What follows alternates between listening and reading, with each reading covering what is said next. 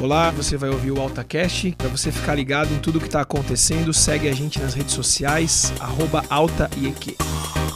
Que isso seja bênção na sua vida em nome de Jesus. Um abraço. Vamos abrir a Bíblia em Lucas capítulo 4, a partir do versículo 14. Diz assim: Jesus voltou para a Galileia no poder, no poder do Espírito, e por toda aquela região se espalhou a sua fama. Ensinava nas sinagogas e todos o elogiavam. E foi a Nazaré, onde havia sido criado. E no dia de sábado entrou na sinagoga, como era de seu costume, e levantou-se para ler. Foi-lhe entregue o livro do profeta Isaías. Abriu-o e encontrou o lugar onde está escrito.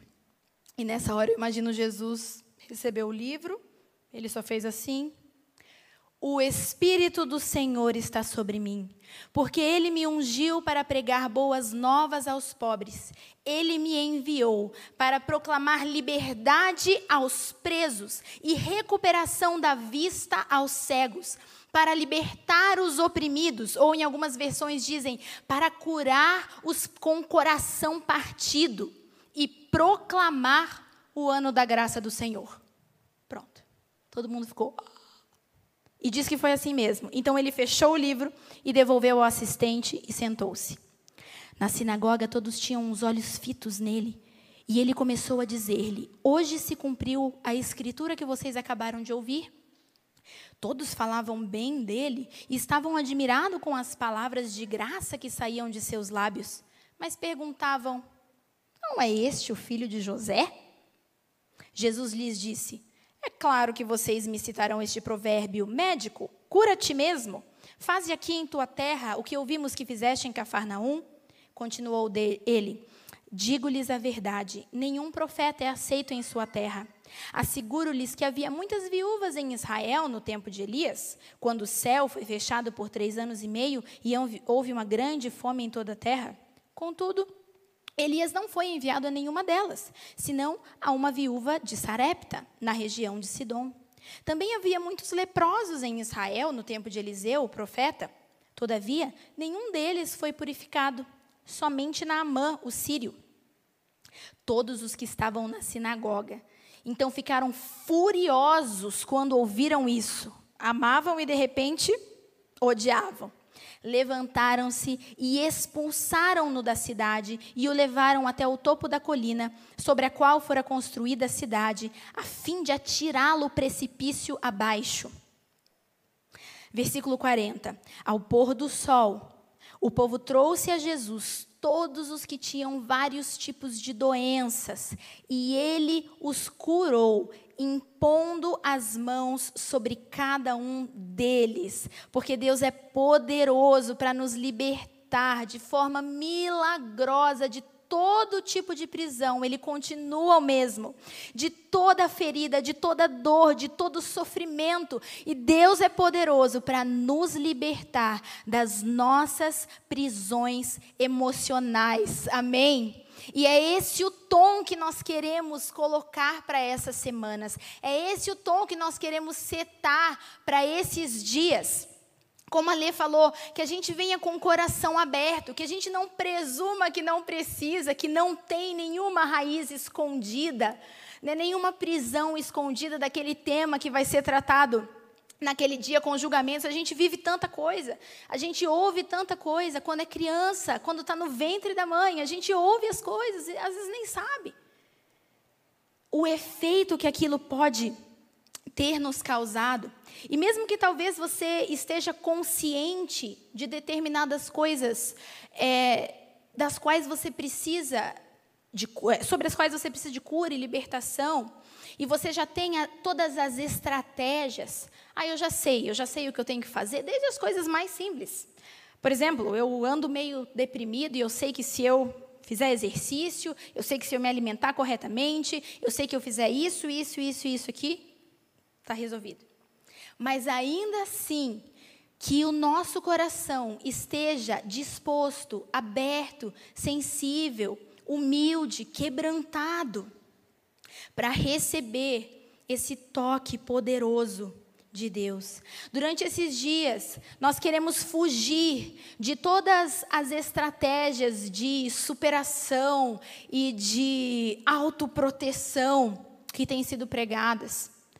Todas as estratégias do tipo, não crie expectativa nos outros, assim você não vai ser machucado. Não se aproxime das pessoas, assim você não vai ser machucado. Nós não queremos firmar a nossa fé, a nossa segurança nessas coisas. Nós não queremos de forma alguma vir aqui, semana após semana, falar de forma leviana sobre essas feridas, falar de forma simplista sobre essas feridas. Ah, rejeição. Jesus te ama, você já sabe disso, pronto. Ah, sabe por que, você ainda sofre com essas feridas? É porque você ainda não crê de verdade. Você ainda não crê na identidade que Deus te deu. É por isso. É muito simples? Não. Nós não queremos tratar aqui de forma alguma isso como, como falta é, de maturidade espiritual, ou dizer para você que é uma resolução simples que você que não está entendendo. Mas ao contrário, nós queremos com muito temor e com muito compromisso crer junto com vocês, crermos juntos que Deus é poderoso para nos libertar das nossas prisões emocionais e para nos tocar. Nós temos muita consciência também de que em todos os temas que nós tratarmos aqui, há níveis ou há situações, há casos que são patológicos.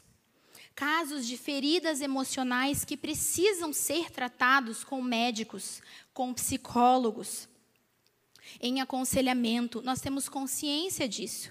E nós queremos encorajar você, deixar muito claro que se durante alguma dessas palavras você perceber que a sua atitude, que a sua, o seu trato com essa emoção, a sua reação é algo fora do normal. Ou se você já sabe que tem uma reação fora do normal em relação ao medo, talvez, ou em relação à rejeição, à culpa, que você procure aconselhamento pastoral, que você procure um médico, que você procure um psicólogo. Deus usa essas pessoas. Mas em todo momento que nós não deixemos de crer que Deus é capaz de curar patologias. Se a gente está falando de uma doença séria, né, ou desde uma doença simples, uma, uma doença orgânica, uma dor de cabeça, ou tumores, nós cremos que Deus pode curar, nós procuramos tratamento médico e, ao mesmo tempo, nós continuamos orando, continuamos crendo, continuamos buscando encontros poderosos com Jesus para sermos curados. Então é nessa mentalidade que a gente vai seguir. Eu vou procurar ajuda e eu vou continuar crendo por uma cura. Eu vou continuar crendo que um toque poderoso de Deus pode me curar instantaneamente ou pode me ajudar nesse processo.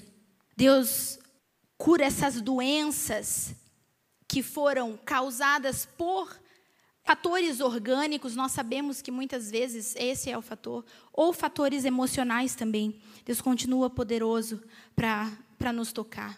Muitas vezes nós afastamos Deus das nossas emoções, nós demonizamos as nossas emoções.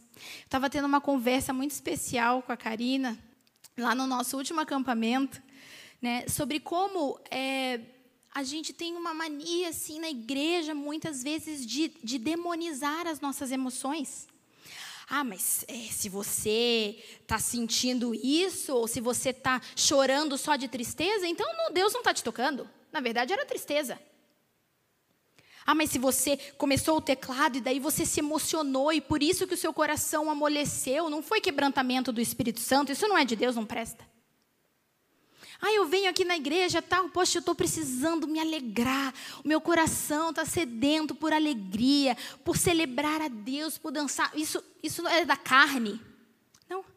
Deus nos deu as nossas emoções, Ele nos fez a sua imagem e semelhança, e Ele quer tocar as nossas emoções, curar, tratar e usar.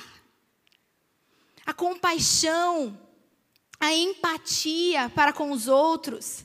Ele quer usar e nos usar através das nossas emoções também. Então, que nesses dias, que seja algo que, que, de forma preciosa, o Senhor venha com redenção sobre a nossa consciência, o nosso pensamento a respeito das nossas emoções. Diz lá no versículo 18 de Lucas 4: O Espírito do Senhor está sobre mim e ele me ungiu para pregar as boas novas aos pobres e me enviou para proclamar liberdade e recuperação de vista aos cegos. Senhor, que os nossos olhos se abram durante esses dias para enxergar, enxergar aquilo que nós não enxergávamos até agora e que precisamos de cura e que precisamos de libertação para crer, Senhor, que o Senhor é este Deus enviado para proclamar liberdade aos oprimidos, para curar os corações partidos e poderoso para libertar de forma milagrosa as minhas prisões, das minhas prisões emocionais. Nós temos também ouvido muito sobre o processo. O processo é importante. Nós sabemos que nós estamos num grande processo de santificação aqui na terra. Não é, o nosso espírito é santificado, é feito perfeito instantaneamente, mas as nossas emoções, a nossa carne, a nossa mente, ela está sendo purificada e santificada e redimida a cada dia dentro de um processo. Muito tem se pregado a respeito disso e nós cremos que a cura das emoções, muitas vezes, a libertação das emoções, muitas vezes é um processo longo.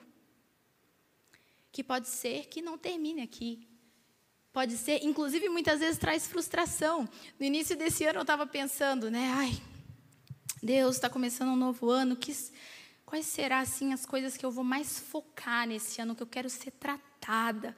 Os pecados assim, eu quero ser tratada. E quando eu olhei e, e tomei consciência e pensei, é esse esse pecado, eu pensei, mas ainda? Mas de novo? Meu Deus, eu não acredito que ainda eu luto com isso, eu ainda faço isso, eu ainda sofro por isso, eu ainda peco assim. Né? Parece que esse processo não vai, não desencroa, não devia ser assim. Um ano eu tratei isso, fim, estou liberta. Agora, outra coisa, fim, estou liberta. Mas não, esses processos muitas vezes são longos. Muitas vezes, talvez depois de sair daqui e de ter recebido toques poderosos de Deus, talvez você ainda se veja em situações lutando e lidando com as mesmas prisões, com as mesmas emoções, com os mesmos pecados. Ok, nós entendemos isso. Mas essa série nasceu num momento em que é, o Isaac estava assistindo uma live de manhã e eu acho que, a, que a, a moça falou assim: Olha, eu sei que tem muitas pessoas que andam em, oprimidas, oprimidas, em prisões emocionais, e eu queria saber se alguém está disposto a testemunhar, a falar.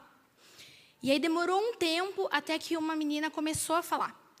E ela começou a falar: Eu sou muito oprimida dentro da minha casa, eu estou numa família cristã, mas mesmo assim eu passo por isso, isso, isso e isso. Eu vivo todos esses, todos esses tormentos, eu vivo com todas essas prisões.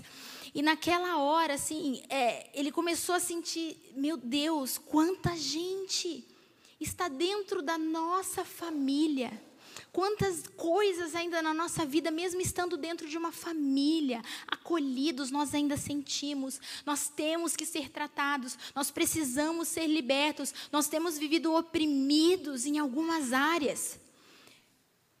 Deus, eu creio que o Senhor é o mesmo. Eu creio que o Senhor pode tocar de forma milagrosa. Milagrosa.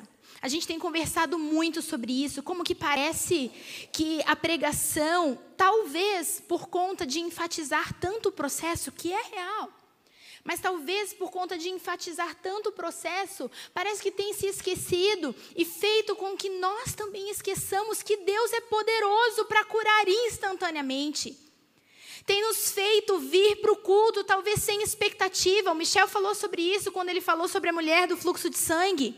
Qual é a expectativa com a qual você chega perto de Jesus? É como a multidão? Ah, eu estou indo lá.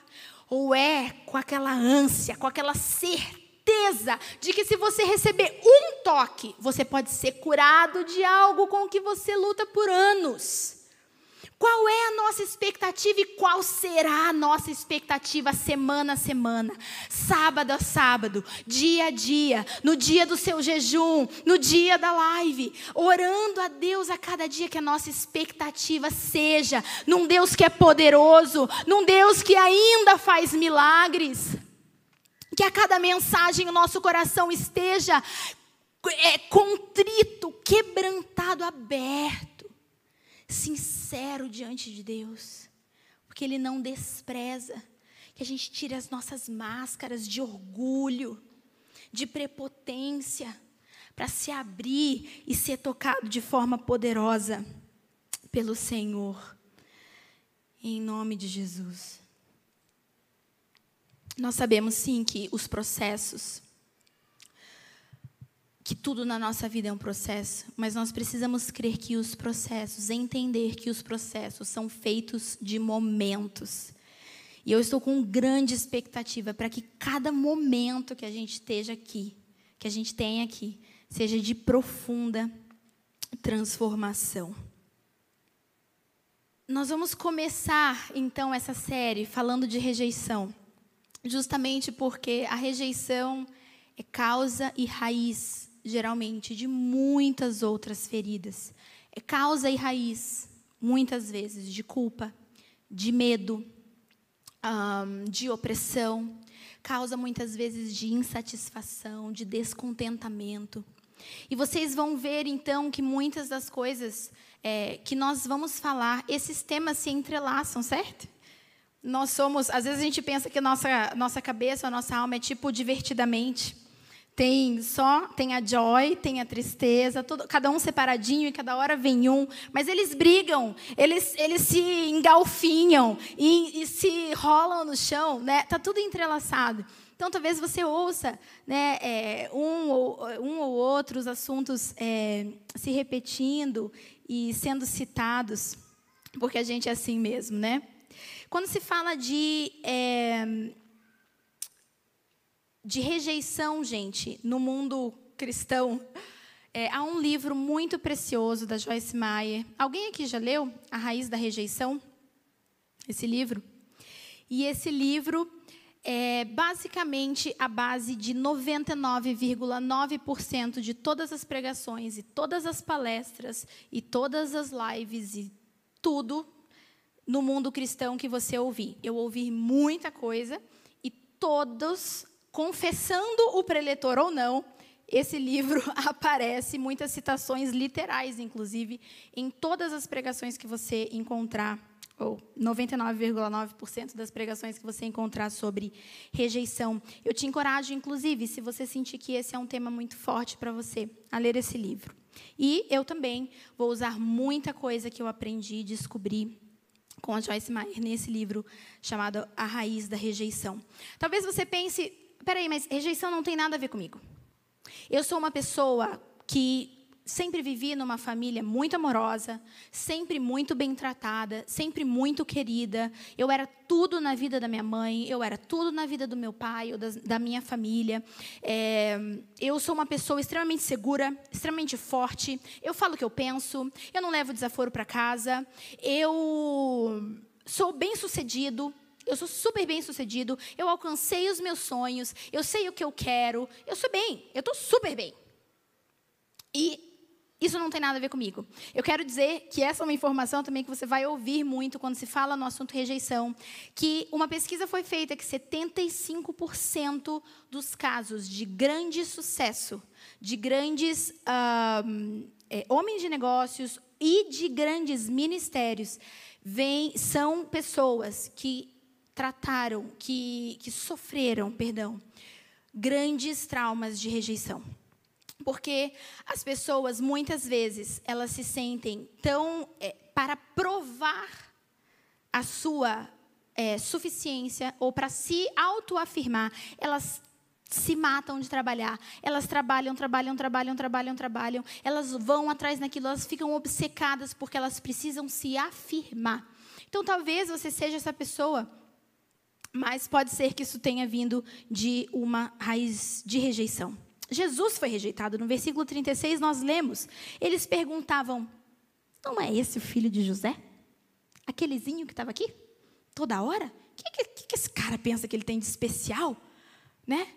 Meu Deus do céu, quem que é esse? Ele foi rejeitado. Isaías nos diz, ele foi rejeitado, humilhado, ele é um homem de dores, ele sabe o que é padecer. A pedra que era, aquele que foi rejeitado, se tornou a pedra angular. E isso é algo maravilhoso para nós, diz a palavra de Deus. Então, como muitas vezes a gente acha que a gente não tem nada a ver com isso, eu vou começar falando para vocês alguns sintomas. Como que a gente pode identificar algumas consequências, algumas atitudes que nós temos que podem ser indícios de raiz de rejeição. Primeira delas.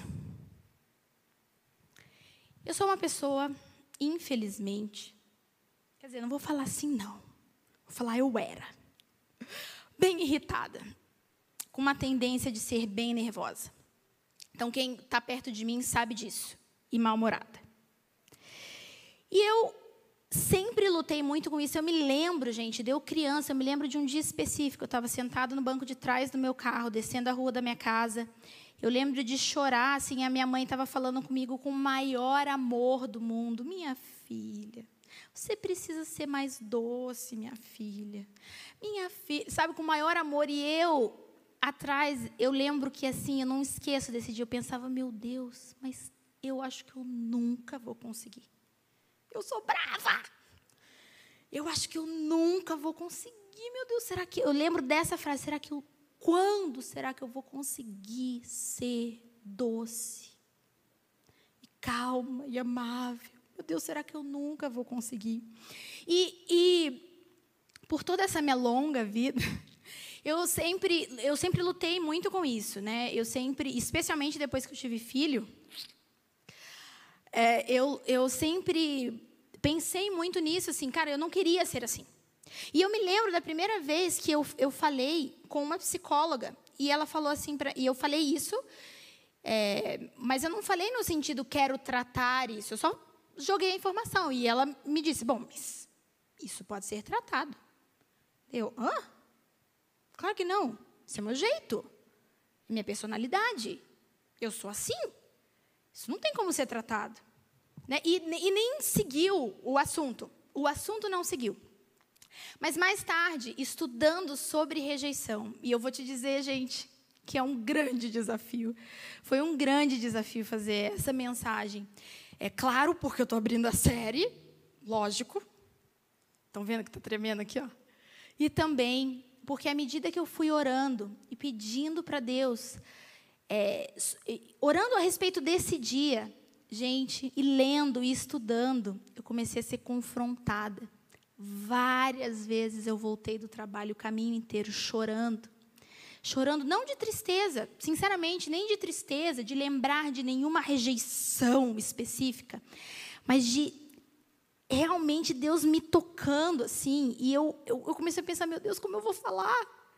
Como eu vou falar disso? Eu estou me vendo aqui, eu estou me enxergando. E uma, um dos sintomas muito forte de raiz de rejeição é irritabilidade, é a impaciência. É quando a gente é, o tempo todo fica irritado com as coisas, por quê? Porque as coisas não estão bem do jeito que eu quero, porque, e a gente já vai falar sobre isso, porque eu tenho um padrão que eu estabeleci para mim mesmo, para mim mesma, que eu preciso atingir para ser aceita, e eu imponho esse padrão para as outras pessoas também. E tudo me irrita. As pessoas me irritam. Se elas estão devagar, se as coisas não estão saindo como o jeito que eu estou, isso, isso me irrita. Outro sintoma, fingimento. Fingimento no sentido de ser durão.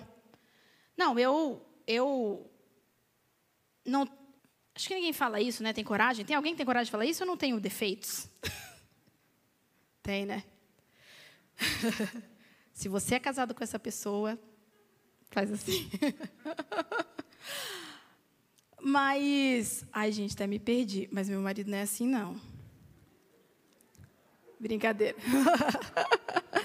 Fingimento no sentido assim, ó, eu não me arrependo nada do que eu fiz. É isso mesmo, entendeu? É isso mesmo. Aí a pessoa vem te pedir perdão, você fala: "Você não me magoou? Tô bem. Tô bem, não, não me atingiu. não me atingi, não. Eu estou tranquila, entendeu? Estou bem. Não, tudo bem, nem liguei. Nem liguei para isso que você fez. Isso é uma outra, é um outro sintoma.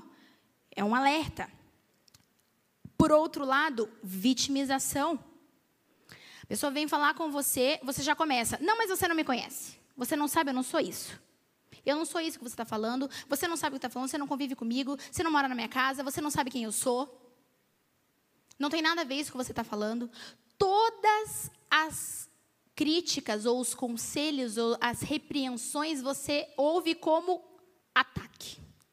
A comunicação fica truncada, porque a pessoa fala uma coisa e você ouve com os seus aparelhos da rejeição.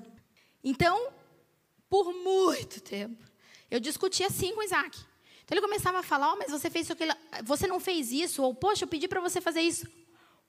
What? Mas que audácia! Você não, viu, não viu que eu fiz isso, isso, isso, isso, isso, isso? Uma pessoa tão maravilhosa como eu? Meu Deus, mas eu, nossa, a semana inteira eu acordei cedo, fiz seu café, levei na cama.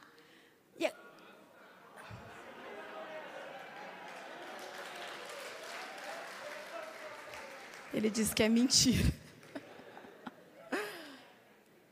Não, mas coisas certas, tipo, ele me pediu, sério, gente, várias discussões. Ele me pediu para abastecer o carro.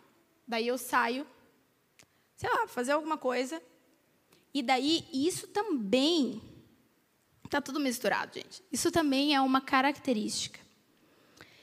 Você não quer que ninguém mande em você, mas não no sentido, ai, vou bater o pé e fazer birra que nem criança.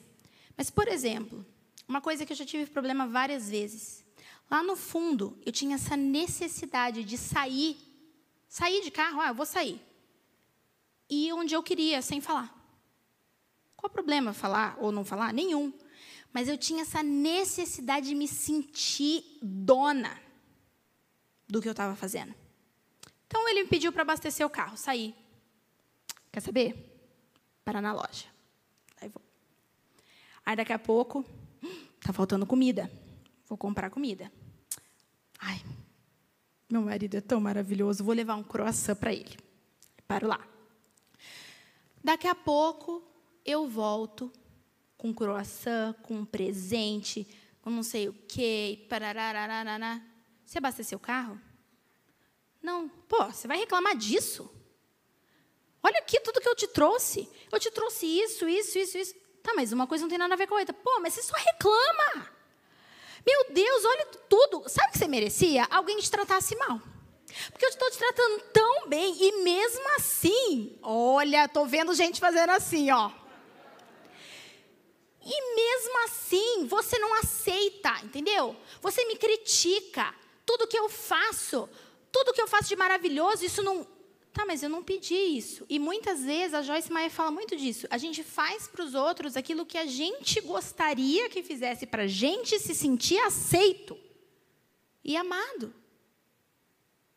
É assim, legal. E muitas vezes ele falou isso. Tá, mas eu não pedi isso.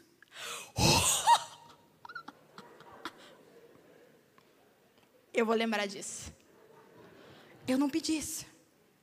Eu só pedi para você abastecer o carro. Mas agora não dá tempo.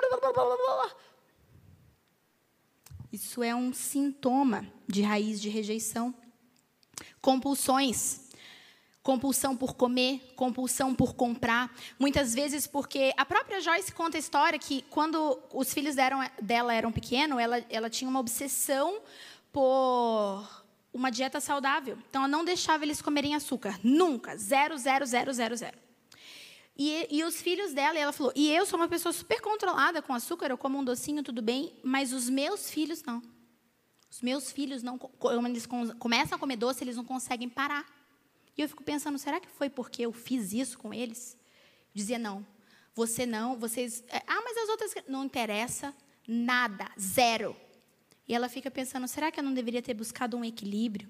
Compulsão por comprar. Talvez você tenha passado muita necessidade quando pequeno, ou talvez simplesmente você queria é, alguma coisa e seu pai tinha dinheiro, mas falava: não, isso eu não vou dar, isso não. Sem motivo, talvez, né? Muitas vezes são coisas ruins mesmo, mas sem motivo. E você faz aquele voto interior, o que ela chama de voto interior, aquela promessa lá no fundo para você mesmo. Eu nunca mais vou passar por isso. Quando eu sair daqui, consciente ou inconscientemente, eu vou comprar tudo o que eu quiser. E essa pessoa não consegue parar de comprar. Repúdio, às vezes, repúdio por uma comida. Não posso, não suporto, por exemplo, eu infelizmente não tenho isso. Posso comer qualquer coisa. Eu não, eu não suporto pipoca, porque quando eu ia, e olha, talvez essa seja uma palavra de conhecimento.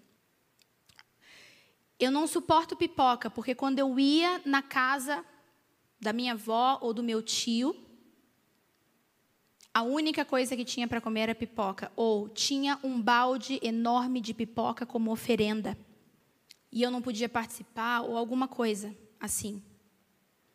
Repúdio com alguma comida, porque no dia que te serviram aquela comida foi um dia de uma discussão e uma humilhação terrível. E daí você nem sabe, porque você não suporta ver alguma coisa. Repúdio de um lugar, de uma cor. A criança às vezes é pequena e no dia que ela é humilhada ou que ela passa um trauma, a pessoa que fez isso estava de amarelo. Então toda vez que ela vê amarelo, ela inconscientemente ela sente aquilo. Repúdio de um lugar, não posso voltar nessa cidade, não posso passar na frente desse lugar. Isso me desperta algo asqueroso. Intolerância, controle. Eu quero controlar todo mundo. Controlar para ter certeza de que ninguém vai me ferir. Se eu tiver no controle, se tudo sair do meu jeito, eu sei que ninguém vai ter oportunidade de fazer as coisas do seu jeito, que é um jeito que, em que eu não me encaixo, que eu não combino. Intolerância, que tem a ver com impaciência, né? Não tolero, eu, eu quero que os outros tenham o mesmo, atinjam o mesmo grau de perfeccionismo que eu coloco para mim. Perfeccionismo. Eu preciso ser perfeito o tempo todo, eu preciso ser perfeito, tudo que eu faço tem que ser perfeito para eu ser aceito. Talvez você não pense que é para você ser aceito. Mas pode ser que tenha uma raiz de rejeição por trás disso. A pessoa que é viciada em fazer, fazer, fazer, fazer, fazer, fazer. Eu preciso é, realizar, uma realizadora. Eu sou viciada nisso. Estou o tempo todo. Eu tô, estou com os meus amigos, eu estou trabalhando, eu estou no celular porque eu quero me mostrar importante. Passei muito por isso. Claro que não conscientemente, né? Só acho que é uma criança que vai fazer isso. Um adulto geralmente não faz isso conscientemente. Né? As, as coisas vêm, as situações vêm, mas ele se deixa levar por isso, pelo trabalho, pelas coisas que precisam ser realizadas, às vezes, sem perceber, para se autoafirmar. Eu tinha muito o meu valor nisso, eu trabalhei muitos anos é, fazendo, fazendo, servindo as pessoas, é, morando na casa de pessoas, traduzindo, e, e eu era muito querida por causa disso. Ai, a Naná, mas você veja, todo mundo, a outra menina que trabalhava aqui, trabalhava, mas veja se ela lavava a louça 11 horas da noite, quando chegava da faculdade. Mas a Naná faz isso. Então, o tempo todo. Então, isso foi construindo essa, essa afirmação naquilo que eu fazia, naquilo que eu servia as pessoas.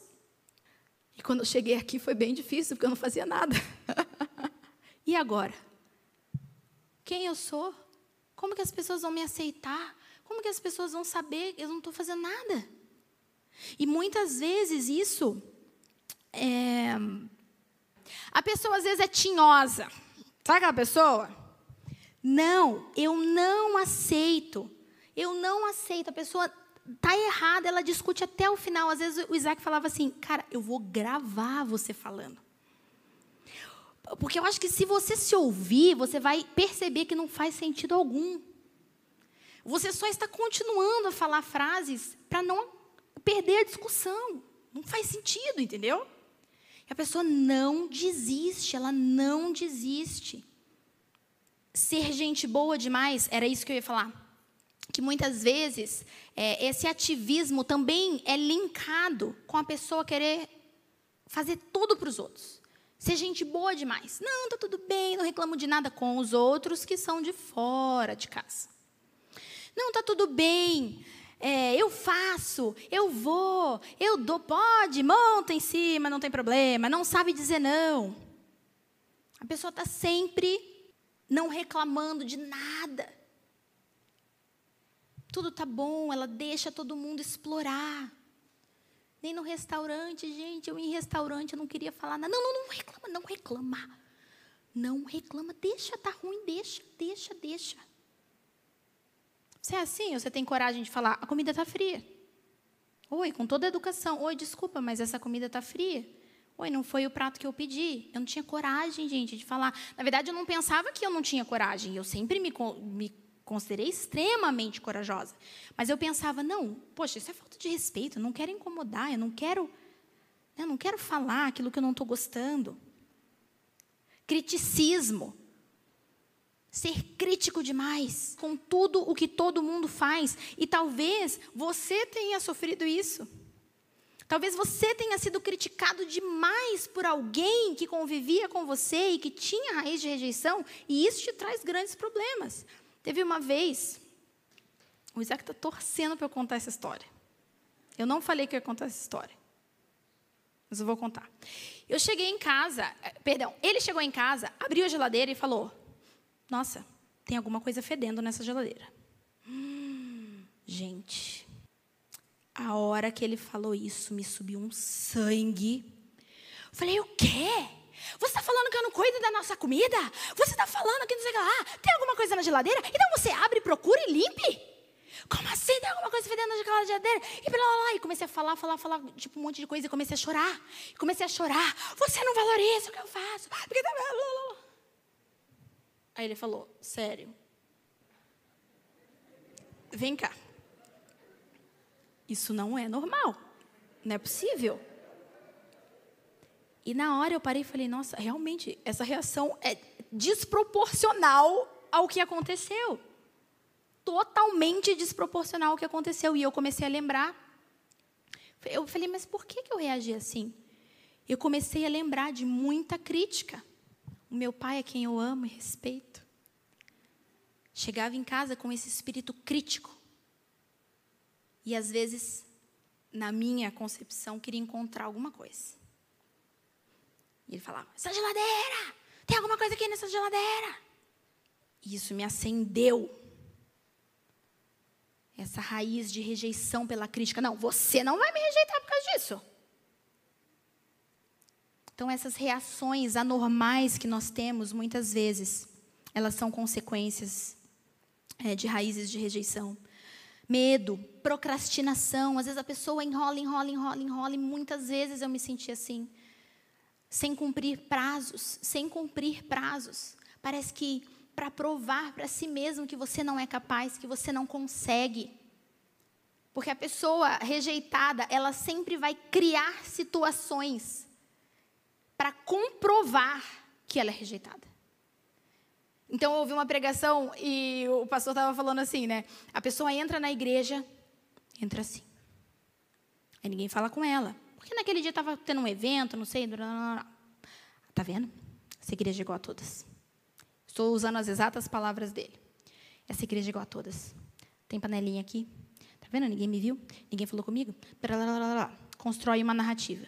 Como essa pessoa, ele perguntou, vai entrar na igreja na próxima vez que ela vier? Ela vai entrar de um jeito que ninguém veja mesmo. Ela vai sair antes do culto terminar para poder dizer para si mesmo: tá vendo? Eu fui rejeitado mesmo. E nós criamos situações. Então, talvez você não fique num emprego por causa de uma raiz de rejeição.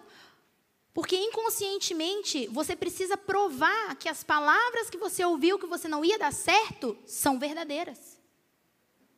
Mania de sonhar acordado, assistir TV demais, querer sair da realidade. Eu tinha muito isso. E eu ficava imaginando, interessante que eu ficava imaginando sempre casas.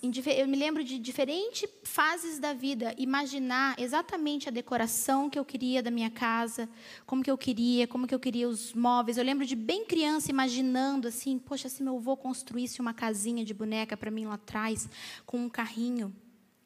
E sinceramente eu penso que eu tinha uma, um, um pensamento de talvez eu quero que na minha casa Aí, como eu disse, né, o meu pai, é, com todas as suas qualidades, tendo me ensinado é, nos caminhos de Jesus, é, tendo sendo sempre um excelente, tendo sido sempre um excelente provedor, era como eu sou com meu filho, infelizmente, muitas vezes bem nervoso, bem irritadiço, falava alto. Então, talvez seja isso, sabe, que eu ficava ali imaginando como seria uma casa em que isso não acontece. Talvez você passe por isso durante o seu dia, vícios e mania de perseguição. Como eu disse, muitas vezes a gente tenta provar para nós mesmos que nós que essa narrativa que a gente construiu, que essa história, que essa verdade que nós falamos a respeito de nós mesmos é real. Ela acontece. Então eu estou pregando aqui, eu já vi que alguém levantou, já estou pensando. Não gostou. Ai, caramba, será que eu estou atrasado? Então, Isaac olhou para mim e fez assim: ah, Meu Deus. Aí eu vejo alguém rindo. Gente, toda vez que eu estou assistindo uma pregação, eu penso. Mesmo tendo subido aqui tantas vezes, eu penso: quem está lá em cima não está vendo o que eu estou fazendo. Mas quem está aqui em cima está vendo absolutamente tudo. Cada olhar, cada olhar cada risada, cada vez que você vira, quem está pregando, é, vamos, vou falar isso pelo pastor Silas, ele está vendo. Dá para ver tudo. Então, se a pessoa olha para o lado, então se eu, se eu acho que já não está bom, que eu estou sendo rejeitada, então, ai meu Deus, eu falei besteira. É isso? Eu falei besteira? Não, na verdade eu estava lembrando de um dia que não, não, não, não tem nada a ver. Não teve nada a ver com nada. Aí eu entrei no trabalho, está todo mundo rindo de mim. Nossa, eles estão rindo de mim, é de mim. Nada a ver, ninguém nem viu que você entrou. Não tem nada a ver. Mas a gente cria essas narrativas e a gente começa a achar, tá vendo? Tá me perseguindo. Tá vendo? Tá me perseguindo. Essa pessoa tá é, não falou comigo ou não me convidou não me convidou para o casamento porque não gosta de mim, porque não é meu amigo, porque não quer ficar mais comigo. Ai, a gente se afastou às vezes, né? Por situações da vida. Eu vi uma outra pregação falando sobre isso. Pô, situações da vida, se afastaram. Agora numa outra fase. Ai, porque não gosta de mim. Ó, tá vendo? Alguém levantou, é porque já está na hora de acabar a gente começa a criar essas, essas narrativas, né? Eu sou invisível mesmo. Eu nunca vou ter amigo. Fulano não gosta de mim. Essa igreja só tem panelinha. Quantos pensamentos as pessoas, quantas vezes a gente imagina, a gente constrói uma história na nossa cabeça. E aí, quando a gente começa a ser curado, e esse é um testemunho lindo, quando a gente começa a ser curado, a gente começa a perceber muitas vezes que nem tinha tanta gente assim que não gostava da gente. Apesar que terá. Sempre terá. Nós vamos ser rejeitados. É claro que eu senti as, as dores das minhas rejeições, mas quando eu olho para o meu filho, se ele chega, se a gente está voltando e ele está falando, eu sempre pergunto: me diga, aconteceu alguma coisa hoje que deixou, te deixou feliz? Aconteceu alguma coisa que te deixou triste? Sim. A Alice não brincou comigo. Essa Alice. Ai, fulano, né? E eu já acho que acho que eles não gostam de mim. Realmente. Pode ser que eles não gostem de você. E aí? Nem todo mundo vai gostar de você. Nós vamos sofrer rejeições na vida. Nós vamos passar por esses momentos. Né? E, e, na maioria das vezes nem por, nem por maldade das pessoas. Né? Ou, às vezes as pessoas estão só é, discordando de nós, mas nós vamos passar inevitavelmente por momentos assim. Mas nós precisamos crer que Deus é poderoso para nos libertar de forma milagrosa das nossas prisões emocionais. Amém? Eu quero te convidar a fechar os seus olhos. E pensar nesses, nesses pontos, nesses sintomas, nesses desdobramentos que talvez você experimente na sua vida, sabendo que são raízes de rejeição ou talvez inconsciente. inconsciente, sem saber que há libertação, que você pode ser curado, que você pode ser diferente, que você pode ser transformado. As causas de rejeição são muitas. Muitas. Talvez você tenha crescido num lar com pais que tinham desequilíbrio em alguma área, ou área financeira, ou viciados, ou abusadores, ou legalistas demais, extremistas. Talvez você tenha passado escassez financeira, ou na infância ou na sua vida adulta. Talvez você tenha, tenha estado em um relacionamento abusivo em que você precisa fazer tudo que a pessoa quer o tempo todo para você ser aceito. Talvez você simplesmente tenha passado pelo que alguns teólogos chamam de a escola do sofrimento de Deus. Deus proporcionou essas situações, esses dias, para que você fosse tratado, para que você se aproximasse dele. Talvez você é fruto de uma gravidez indesejada. Talvez você é fruto, você viveu a rejeição de quando o bebê nasce e o sexo do bebê é indesejado. Talvez sua mãe queria um menino, nasceu uma menina. Talvez ela queria uma menina, nasceu um menino. Talvez você tenha passado por uma tentativa de aborto da sua gravidez ou antes da sua gravidez. Talvez a sua mãe possa ter sofrido dores profundas enquanto você estava no ventre.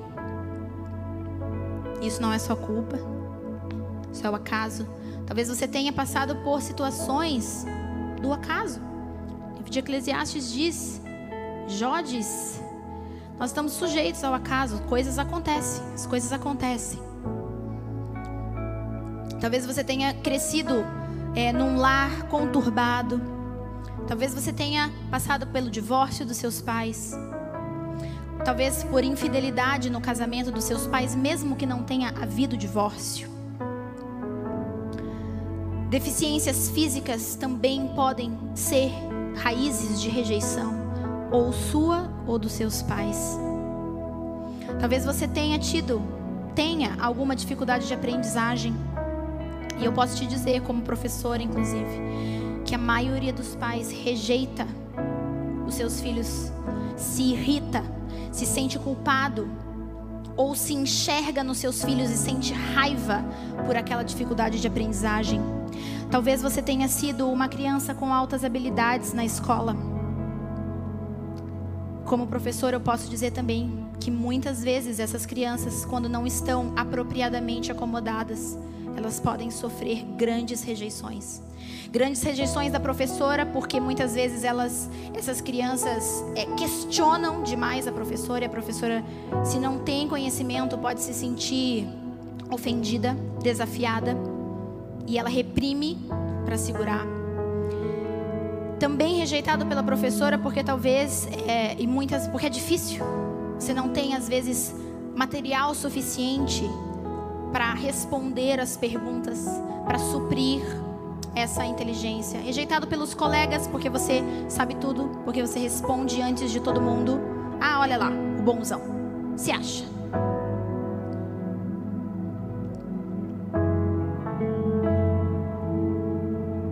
Talvez você tenha raízes, tenha passado e criado raízes de rejeição por causa da morte de um dos pais.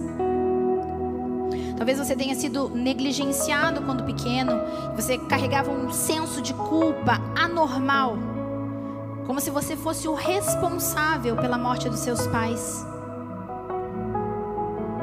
Eu quero, inclusive, falar sobre uma pessoa que eu conheço,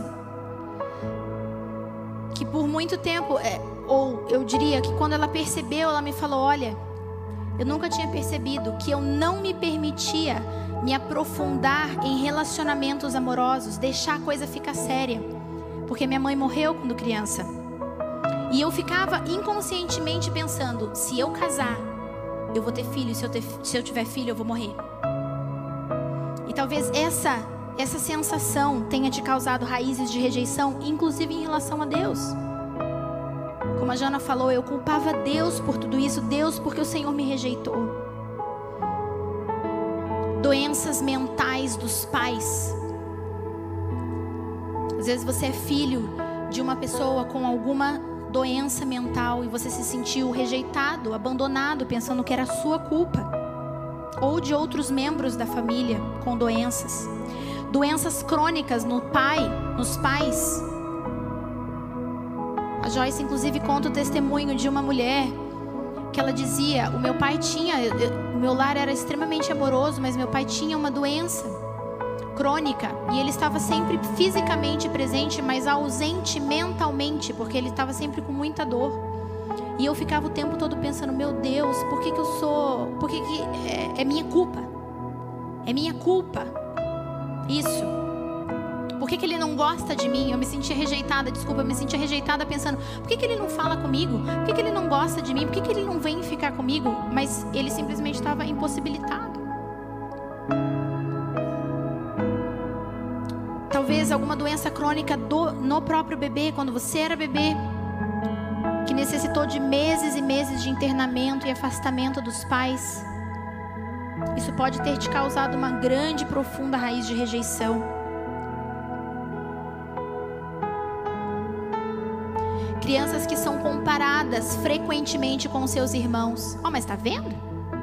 Fulaninho faz assim, o outro faz assim.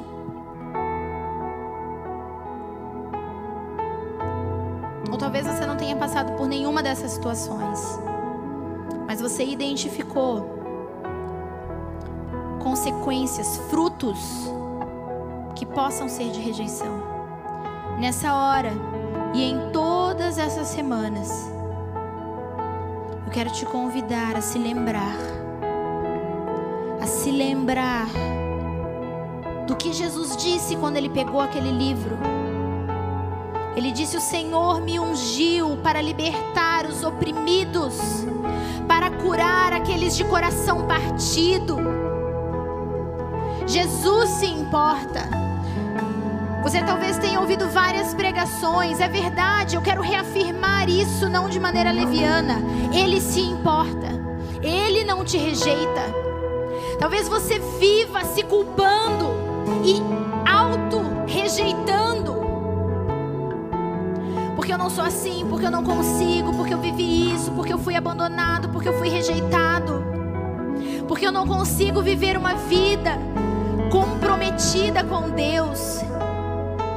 O Senhor não se cansa de quantas inúmeras vezes nós voltamos a Ele, quebrantados, quebrados, feridos, em humildade, pedindo, Senhor, de novo a mesma coisa, me cura. Jesus me liberta, Jesus me ajuda.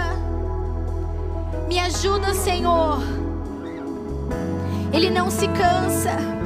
Ele não se cansa.